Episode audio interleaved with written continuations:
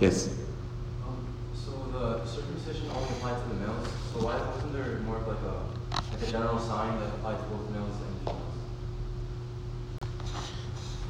He's asking if circumcision was given as a covenant only with the males in Israel.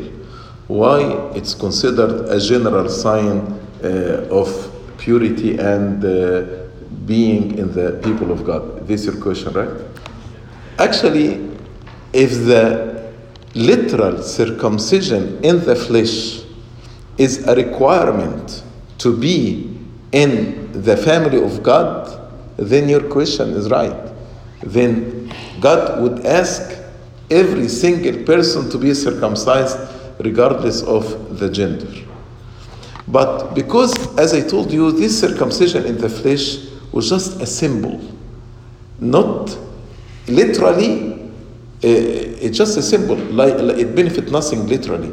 Like all the practice in the old testament for example offering sacrifices in the old testament. Do you think that killing a, a lamb or killing a bull uh, purified and cleansed me from my sin? Definitely not. But this was a symbol. Circumcision was a symbol for baptism. So it is just a symbol.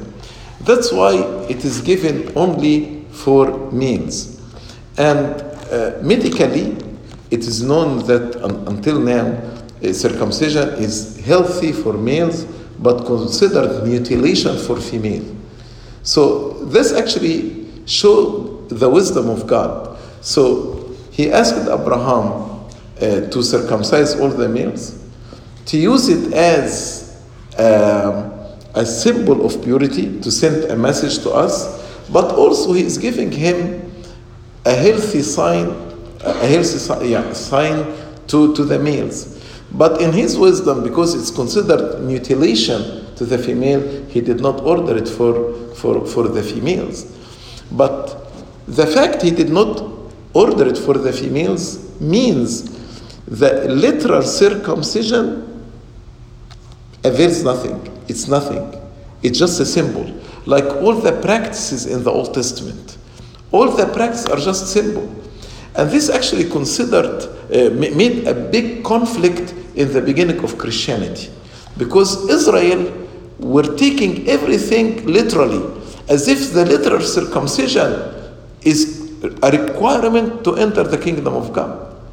And that's why St. Paul in Romans and Galatians, in many, many of his letters, he tried to explain no, circumcision will not benefit you.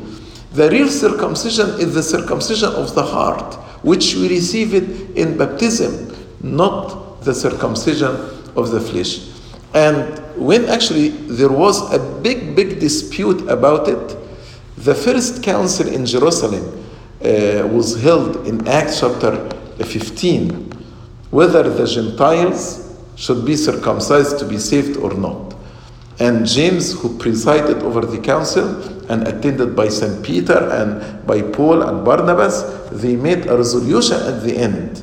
No, we should not put heavy burden on the Gentiles who are entering into uh, Christianity and circumcision is not required because they understood the meaning of circumcision is a spiritual meaning, not literal meaning.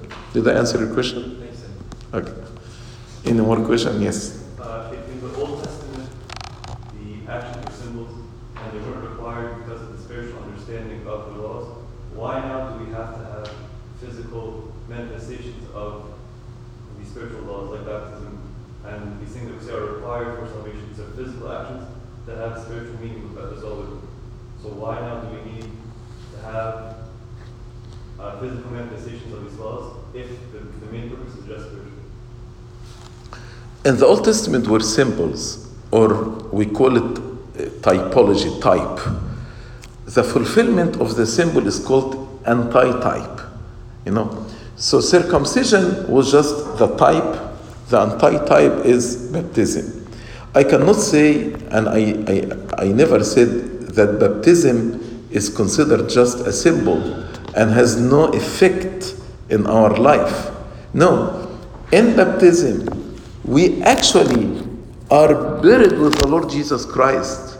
We die with Him and we are raised with Him. So it's not simple. Big difference between when I speak about circumcision, just a symbol, benefits nothing, when I speak about baptism. Baptism is actual death, burial, and resurrection. And through baptism, I receive the new nature in, in Jesus Christ. Same applies for chrismation, same applies for confession, same applies for communion. I cannot say communion is just a symbol like when you were offering sacrifices or eating the Passover lamb. No, this is literal body and literal blood of our Lord Jesus Christ given for salvation, remission of sins, and eternal life to those who partake of Him. Any more? Uh, Um, I read that uh, a lot of the Canaanite groups that lived in the time of Abraham used to also practice circumcision. Um, that it wasn't something exclusively for the Jews. So is there like a difference between like the circumcision that God instituted with Abraham? that- practicing this as religious tradition or practicing it as just a medical procedure? Uh, just, just like a tradition, like a procedure, not, not something. Okay, So, uh, you know, maybe many nations practice it, but not as, as a symbol of the covenant with God. But God gave it to Abraham, and he said, This is a covenant. Covenant to be member in the people of God, in the family of God. So until now, people practice circumcision, but with no religious uh, connotation, uh, male circumcision, but with no spiritual uh, or religious uh, connection at all. Any more comments or questions? Okay. Glory be to God forever and ever. Amen.